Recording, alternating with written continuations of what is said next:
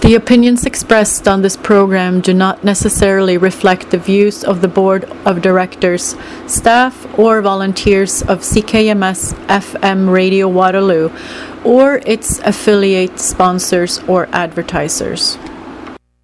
We are Radio Waterloo, CKMS 102.7 FM. We broadcast out of Kitchener and Waterloo in Ontario, Canada. And so that is pretty amazing. Today we are speaking with Bill Simpson with Wild Horse Fire Brigade. How are you doing? Doing well. I'm doing well. So the last time that you and I connected was definitely four years ago, something like that. And there had been wildfires and a lot of trauma. And at the time, your your wife was ill and she has passed away and I'm, I'm my condolences i can't imagine going through something like that and i'm really sorry. We shared your uh, conversation back in those days your wild horse fire brigade. Would you introduce yourself to the listeners that we have? Certainly. So i'm william simpson. I'm the executive director of wild horse fire brigade. We're an all volunteer 501c3 nonprofit down in uh, the states here. Of course, we're um, you know we're what we're doing um, can benefit wild horses across the world. Uh, we're developing a nature-based solution for catastrophic fire and um, we're starting. Uh, we just began a university program with Cal State University Sacramento to begin teaching students about wild horse ecology and ethology in here in the wilderness. Right, that's incredible. Yeah, I, I went onto your Instagram page, and there are some very lucky students that are involved. Are you aware of any other programs like that that exist? No, frankly, I'm not aware of any um, in the United States or anywhere else for that matter that are teaching wild horse ecology in the wilderness.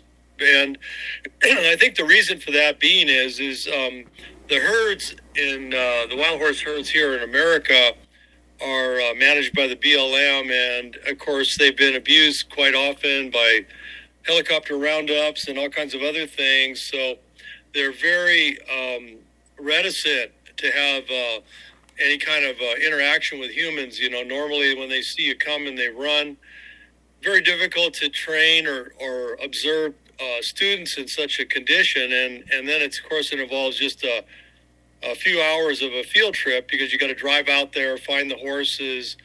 Maybe you get to see them. Maybe you get to learn something. Um, where we are, we actually live among the wild horses uh, here in the wilderness. And uh, back in um, uh, early 2022, the uh, county of Siskiyou, California, gave us ownership of this heritage herd um, out of respect for all the work that we've done and um, studying them and taking care of them for about seven years. And um, uh, after quite a few meetings between the county supervisor, or I'm sorry, the uh, county ag commissioner, and Michelle and I, um, they they basically awarded us ownership of the herd. So because oh. we own the herd, and they're here in the wilderness, um, we're able to conduct studies that um, allow unique opportunities. And because we use what we call the Goodall method, um, basically, uh, which is what Jane Goodall used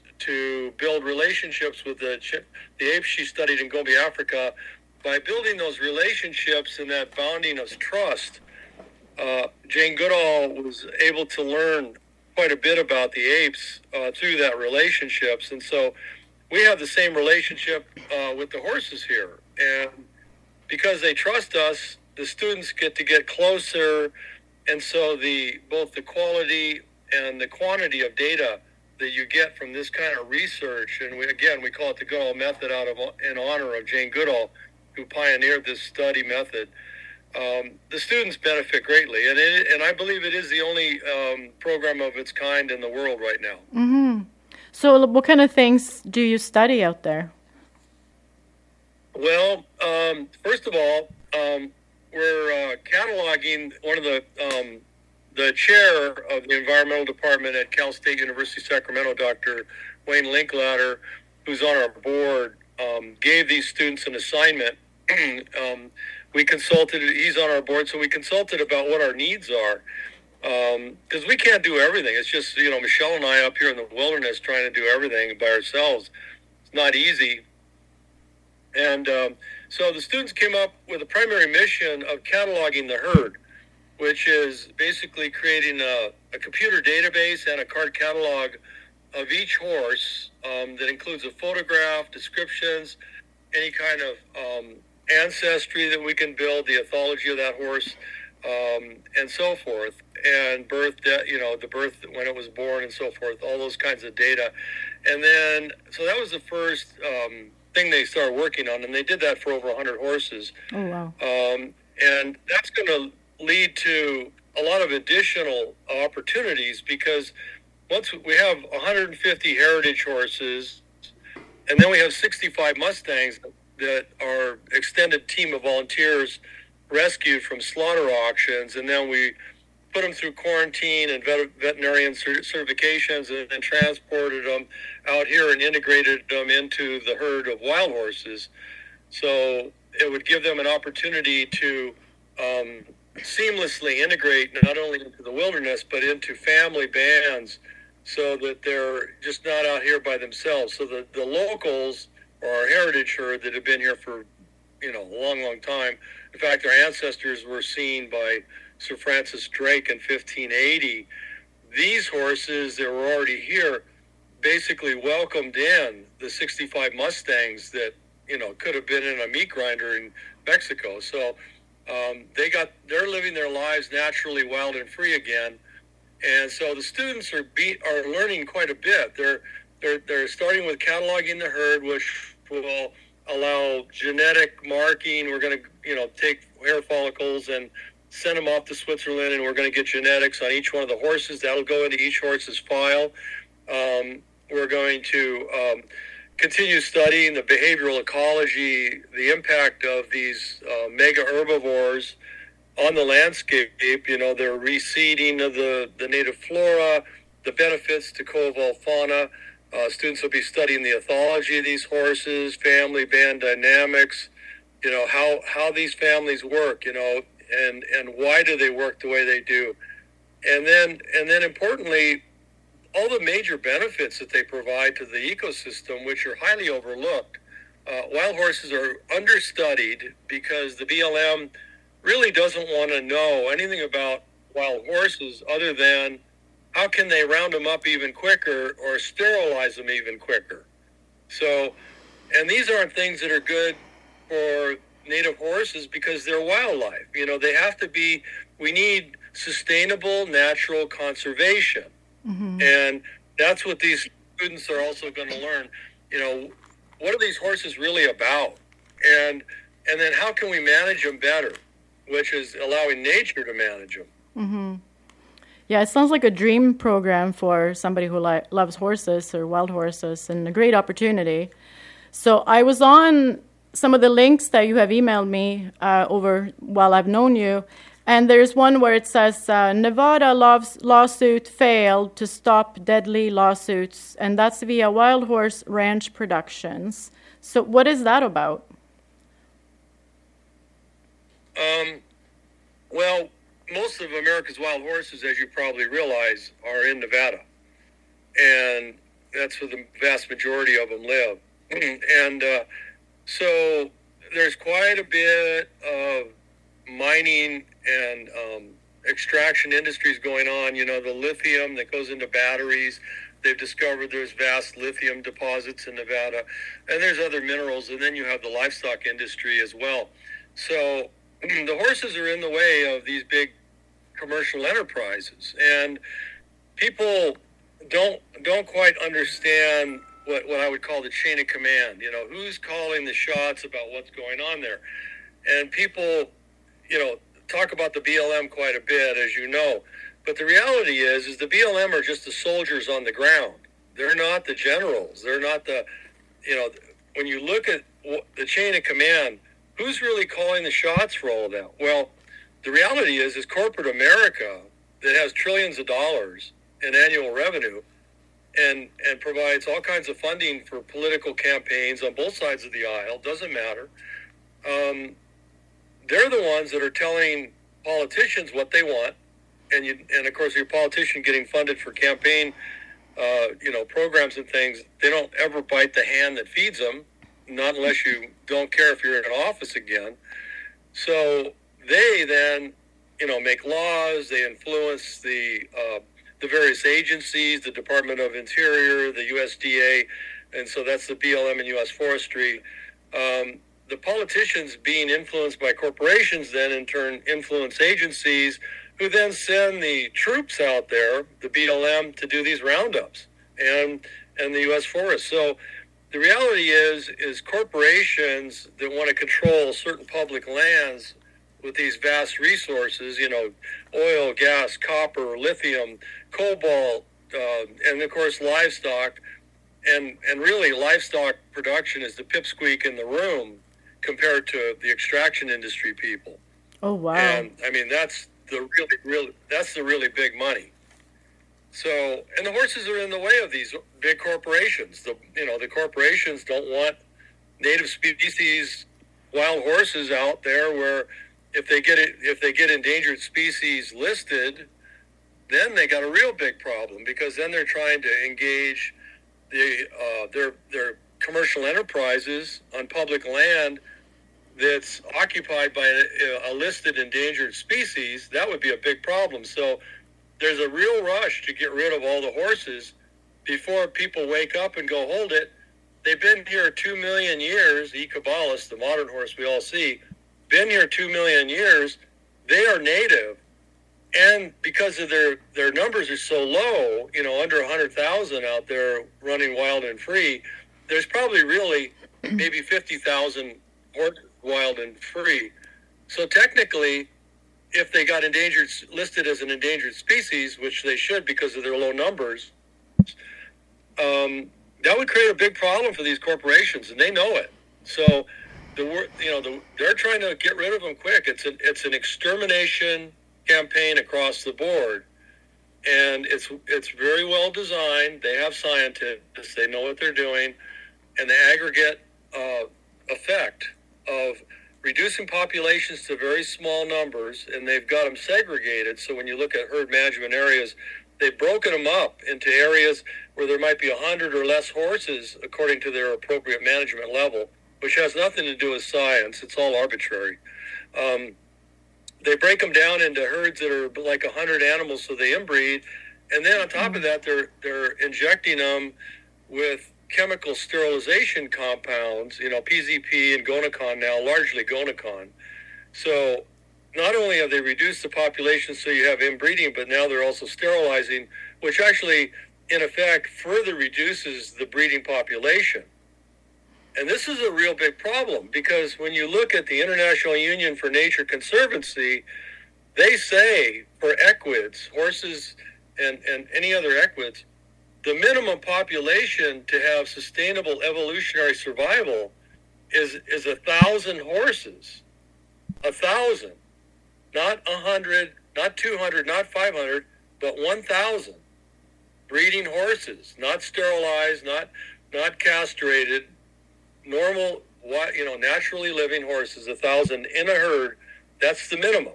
So that's where we are right now. There, it's an extermination program, and it's scientifically designed.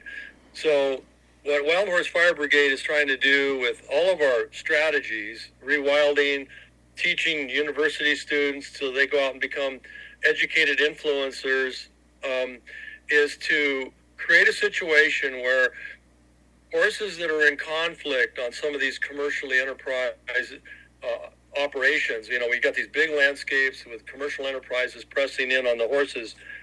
Instead of trying to force the basically the, the horses to stay on these economic battlefields, what we want to do is move them into the remote wilderness and where there are no commercial enterprises that would interfere with horses. There might be timber management, but they don't care about horses. In fact, the horses are beneficial because they reduce fire. So move them from where they're in conflict to where they're beneficial. not sterilize them so they're no longer breeding so that you say, okay, the population is no longer growing and they just walk around and end up dead with no babies. You know, Yeah. it just doesn't work that way. No. No, that's really sad. And there is a law that is supposed to protect the horses and the and the the free roaming uh, burros and wild horses, but somehow it can be worked around with a helicopter versus an airplane or because they're mismanaging clearly it's not what the mandate was originally No, you're right. In 71, President Nixon signed the Free Roaming Wild Horse and Burro Protection Act. Um, but that was over 50 years ago. And what's happened is consumerism. Everybody wants a new, you know, whatever, you know, plastic device, uh, uh, uh, uh, you know, a new iPhone, a new computer, you know, all of the things that go into building these devices, these consumer devices, come from a lot of it comes from the land right here. And so consumerism over the last 50 years has created a tremendous amount of pressure on the public lands across the world, frankly. But, you know, we're talking about what's happening right here in the United States and in Canada to some extent. Um, consumerism is, is really where it's creating these pressure. These corporations with making all this money, they're just looking at what the consumers are asking for, and their shareholders say, "Hey, we need to make more money." What do the consumers want? Oh, they want new. They want better iPhones. They want a bigger. They want an iPhone 22. They want a new super fast computer. They want this. They want a battery operated car now, or a battery operated scooter. And and then the corporations say, "Fine, okay, consumers want it. Let's go figure out where to get the resources and build it and sell it." And and that's really what's driving these roundups. I mean, when you really bring it down and distill it down to really what it is, it's consumers. It's not the BLM. The BLM are just the, the hired henchmen, right? So they're out there just doing what their bosses said, and the bosses above them, the politicians, and the bosses above the politicians are the corporations. So um, we can't be, as, as advocates, yeah, we all love horses. We all want to see them protected, but we can't be trillion dollar corporations that are aligned in their in their zeal to you know to take advantage of these public lands. We can't beat them. What we have to do is figure out a way to collaborate with corporations in a way to move these horses so they're no longer considered in conflict. And then we could probably get more cooperation from corporations and then in turn cooperation from the BLM and the U.S. Forest Service for what we're doing, you know, which is to basically create natural, sustainable, evolutionary level conservation.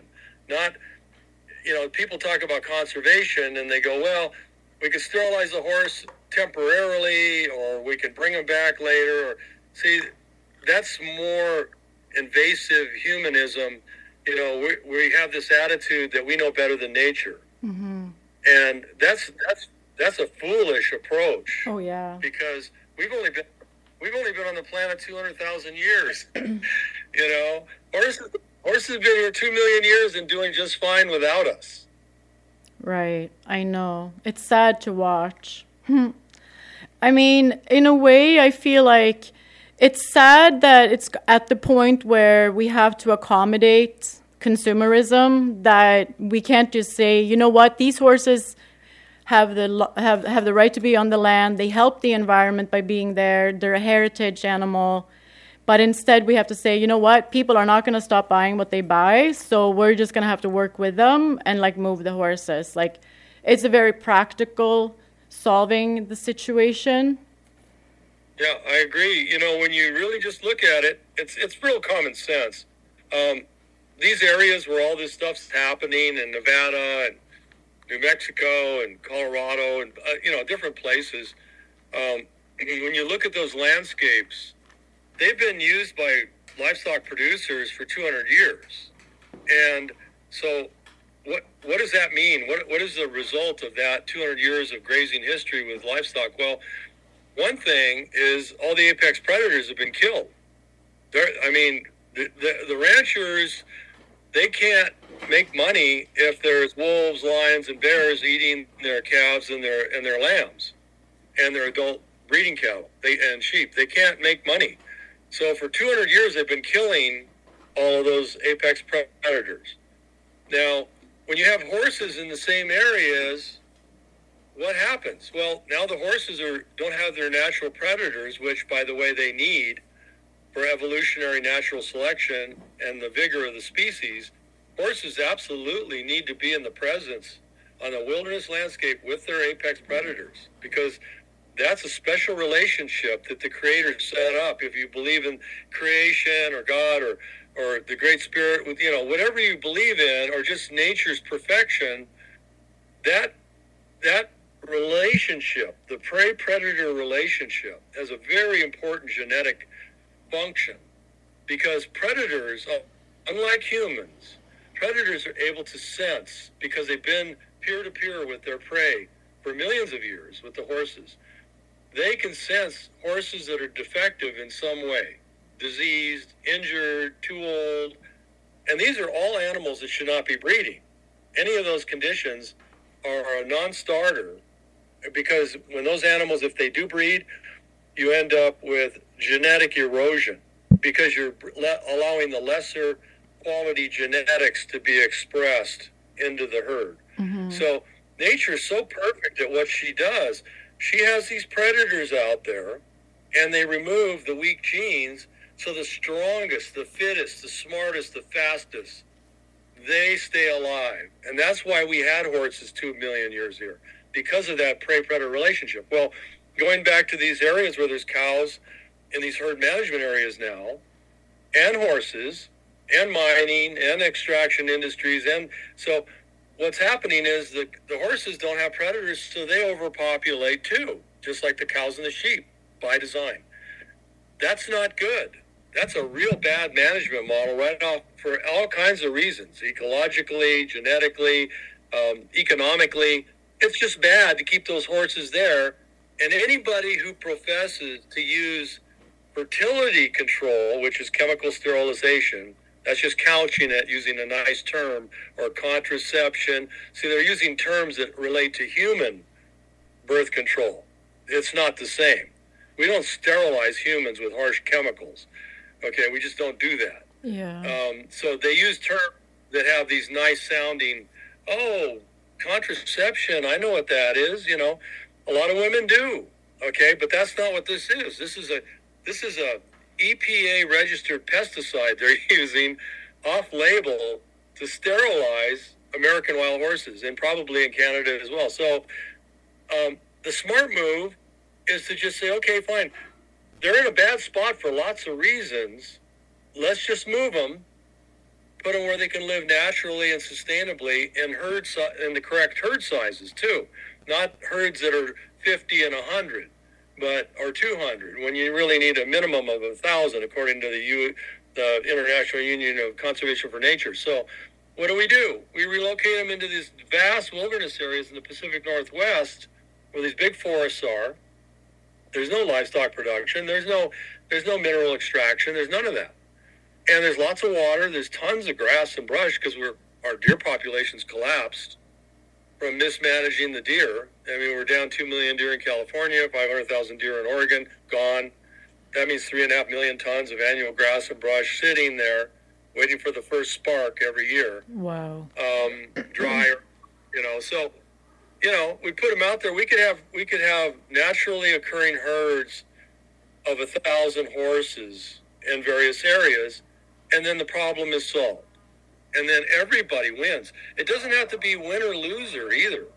You know, it's uh, I don't know what it is with advocates, but they they want to beat down the BLM, but and and yeah, it's easy to to not like these people because we see what they're doing to the horses, but they're being told to do that by the powers that control the payrolls of all these people, their pensions.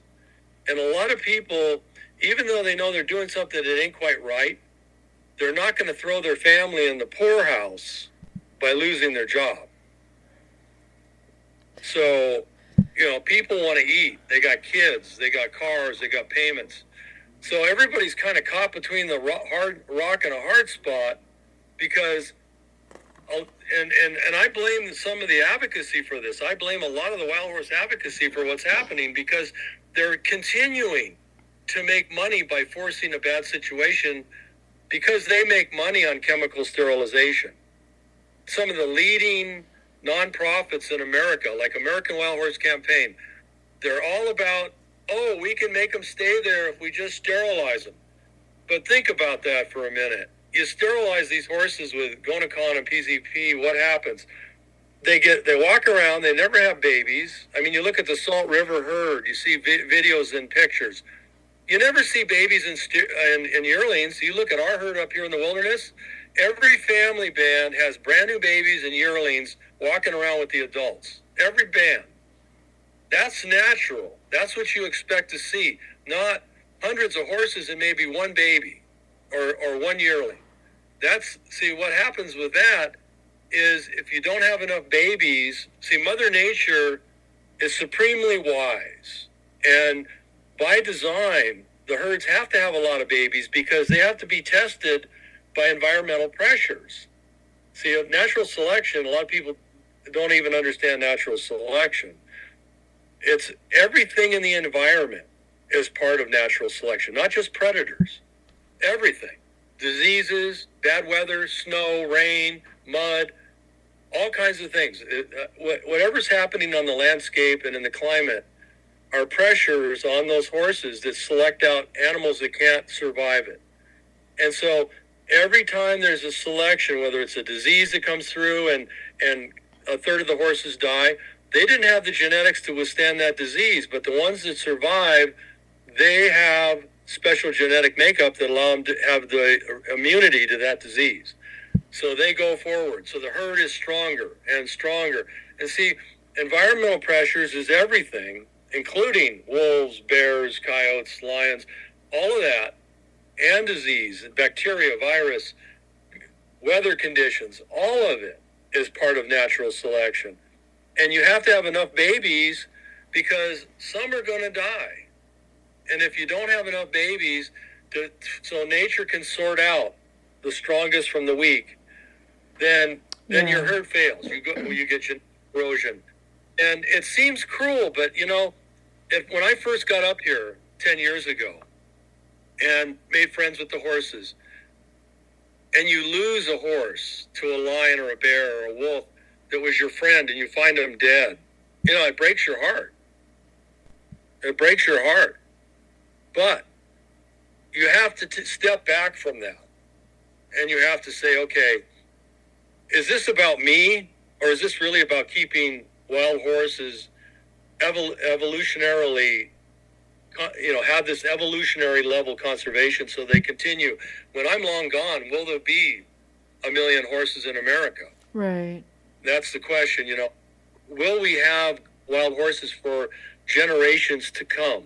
See, if we make it about us and what we want, our feelings, just us, that's a mistake. And it took me a while to learn that lesson. It was hard to learn. But uh, you know, as I was up here, uh, greater wisdom, I, I learned a greater wisdom about nature's, how nature does things. And sometimes it seems cruel at first glance, but the reality is, is, is what's crueler, having the whole species go extinct or allowing a beautiful herd of horses to proliferate for generation after generation. And again, they've been here two million years. Nature's plan works. So I think that is the most beautiful vision that sustainability like that. Mm-hmm. So, can you tell us about the symbiotic relationship between wild horses and the land? Right. So, um, so people use the term keystone herbivore. What, what is a keystone? Well, when you look at a rock arch, the keystone is the top wedge in between the arch that keeps it up it keeps it supports the whole arch. That's a keystone. Okay, so when you say keystone herbivore, what do we mean? Well, we're talking about a large body herbivore, uh, or you know, uh, the horse, the North American wild horse. And what makes it a keystone herbivore? Why is it important to hold it all together, like a keystone in a rock arch? Well, what what makes them the most important herbivore on the landscape is they're the only big herbivore we have that reseeds. They're very effective at reseeding. Um, all of the ruminants, okay, so what is a ruminant? A ruminant is a multi stomach digester that chews a cud. So that's cows, sheep, goats, deer, elk, all the cervidae. They all chew a cud, they all have multiple stomachs, and that means they digest really well. So, and, and they actually, um, actually ruminate. Okay, you've heard that term ruminating before. Mm-hmm. Well, that comes from ruminants because they'll graze and then they can lay down and then they sit there and digest. They'll chew their cud and they, they rotate food from from one of their stomachs, their, their chambers, and, and they and they chew it over again and over again until it, it gets masticated to the point where the digestion is really good. And so now horses don't do that. They're post-gastric digesters. They have one stomach. They're like us in many ways. And um, so when they eat the the plants and the grasses and things, they don't digest the seeds the same way. In fact, there's been a lot of studies that show most of the seeds they eat come out in their dung and grow, which doesn't happen with ruminants.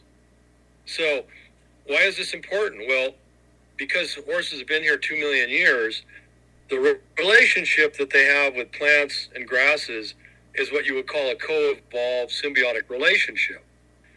Okay, where a, a, true mutualism like that, where both parties benefit, it's not parasitic.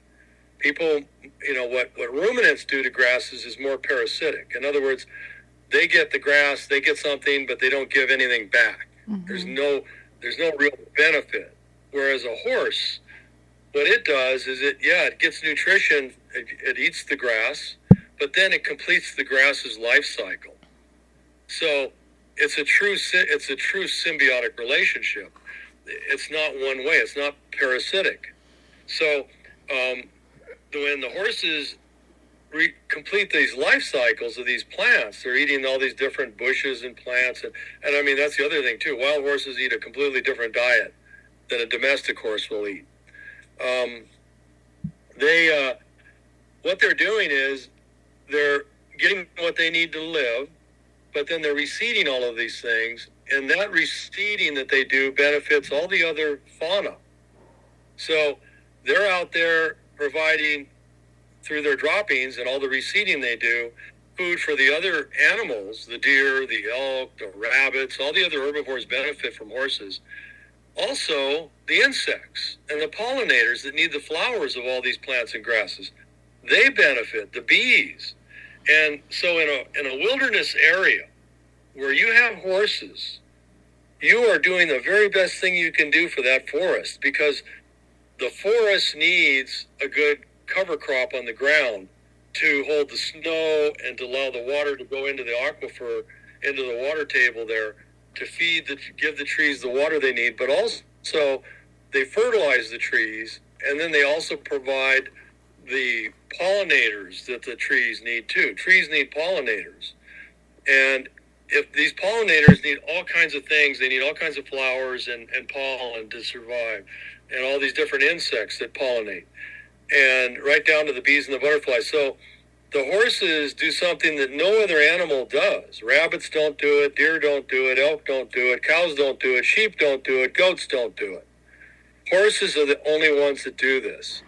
So this is what makes them the keystone herbivore because they actually hold the whole ecosystem together because it's all connected. If you let ruminants go in and graze a wilderness area, okay, because nature is perfect in how she also reseeds. The plants throw seeds off, the, the grasses throw seed, but the seeds don't all germinate all at the same time. Mm-hmm. Some seeds can lay on the ground like five years. And so that's called the seed bank. So a lot of ranchers don't understand this simple stuff, but when you put ruminants on a on a landscape and they can graze it down and the next year it all grows back and they go, look, no problem, didn't hurt it. Well, the reason it came back is because the seed bank is there. And there's going to be seeds that are laying on the ground that may germinate even five, six years later. So yeah, there will be plants coming back from the seed bank, but the ruminants aren't reseeding. That's for sure. Mm-hmm. So, um, so if you put ruminants into an area too long, they can a- actually just decimate the landscape.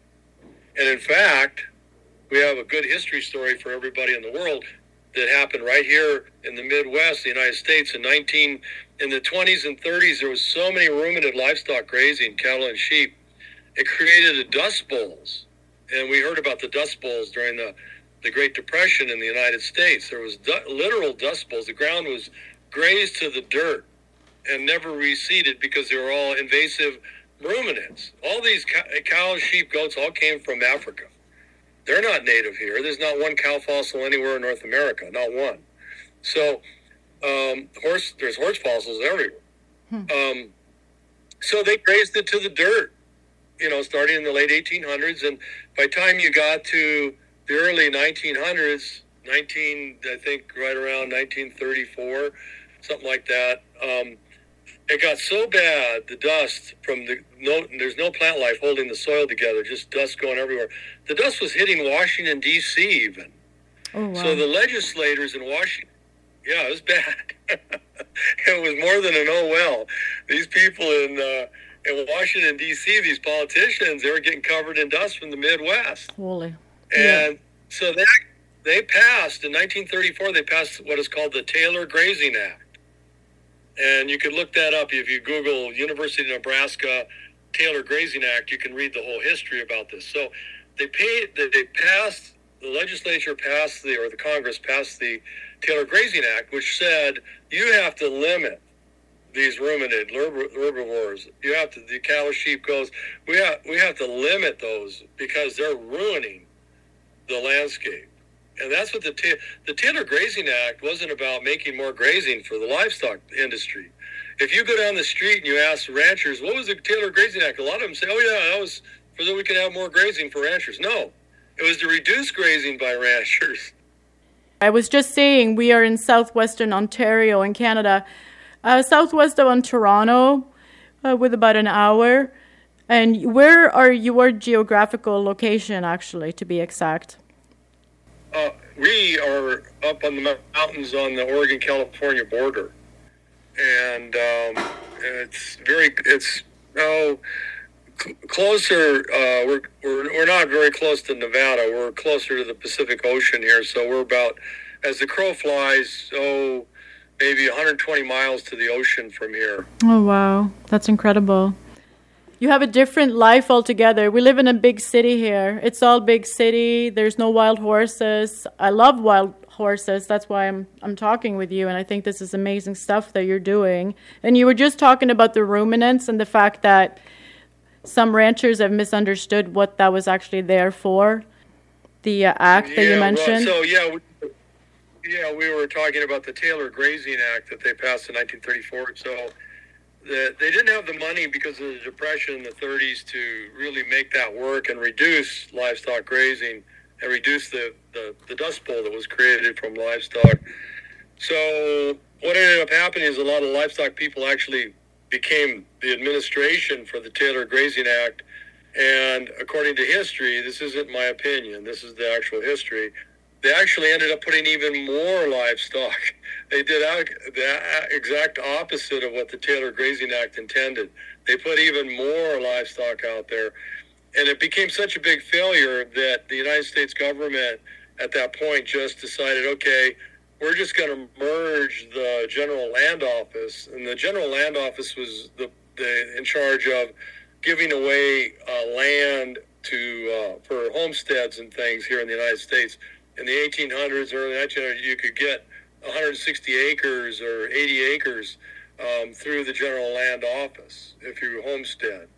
And um, so they had the General Land Office, and so they merged the, the Grazing Association, which was all about grazing invasive species livestock.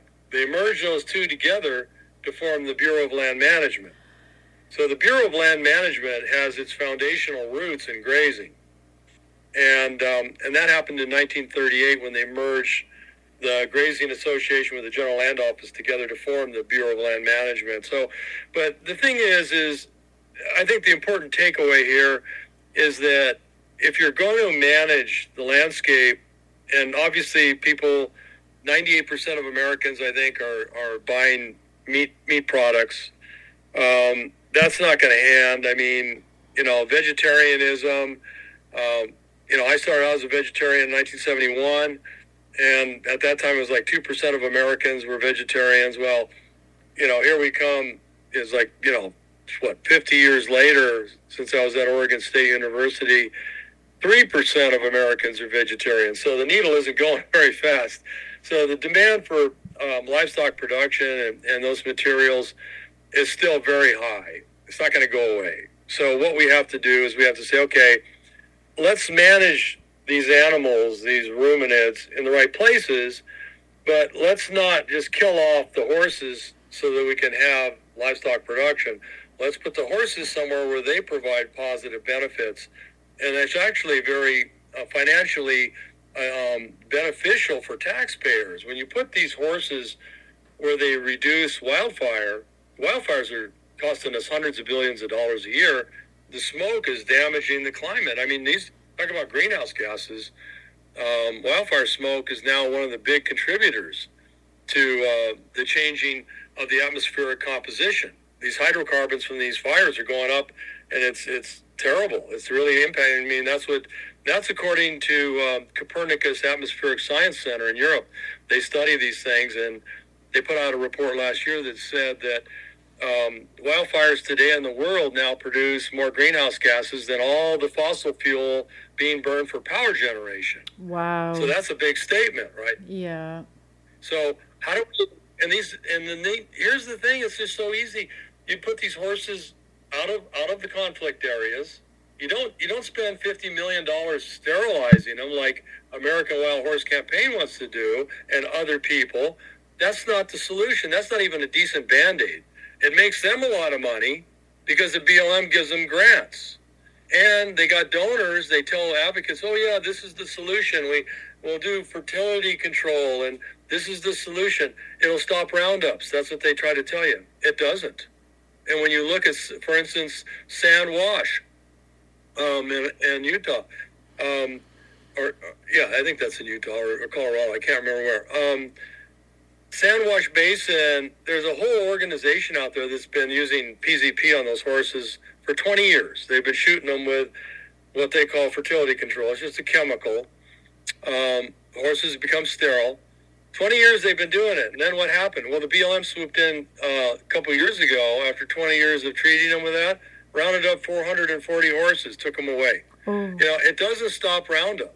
Wow. And the re- here's the reason why sterilization will never stop roundups. It's it's bad for all kinds of reasons, but this is something advocates need to understand.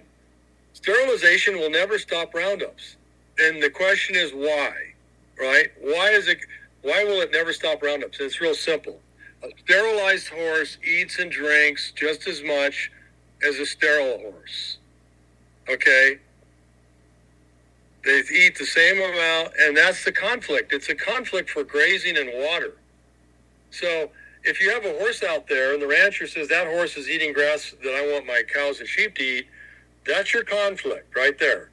Now, if I, I sterilize that horse, have I ended that conflict? No. It doesn't. It doesn't change the dynamic at all.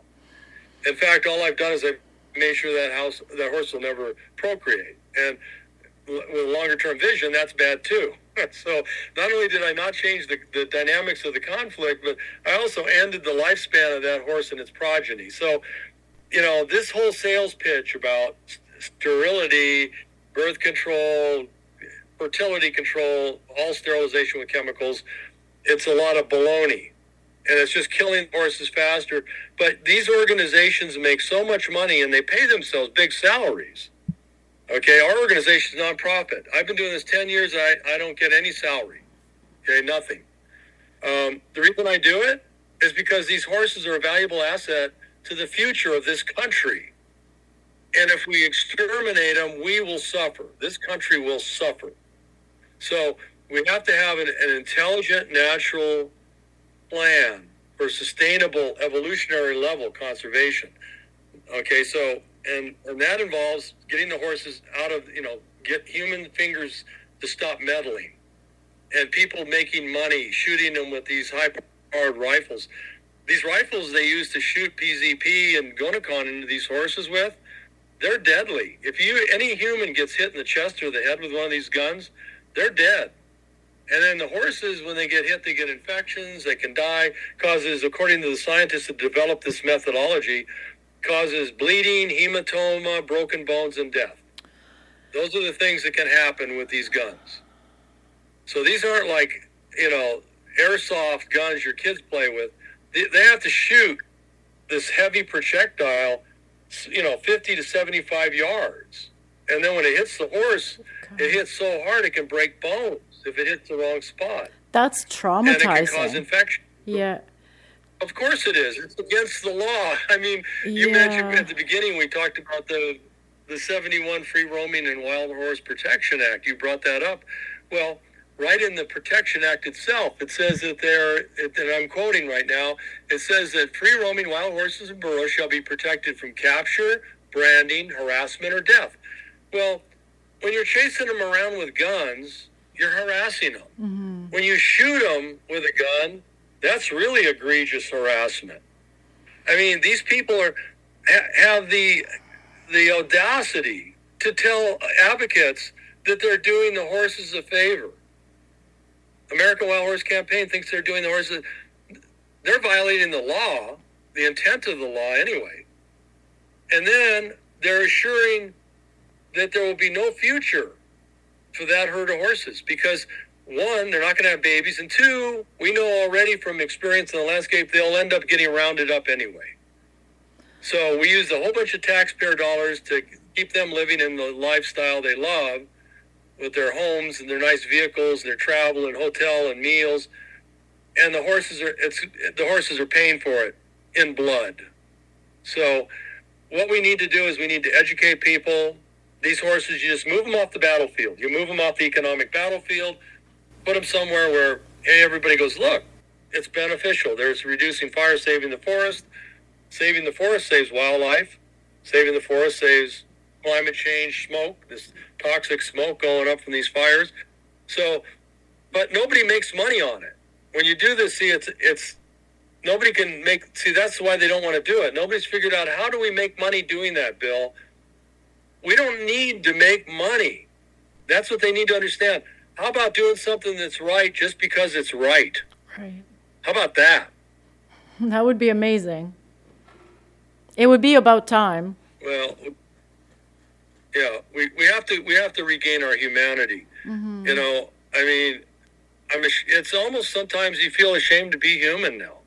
I mean, you look at what's going on around you and how people act yeah. And and how they disregard wildlife and nature.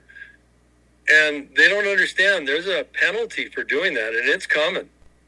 And it's harsh. And the fire is the beginning of it. These big fires.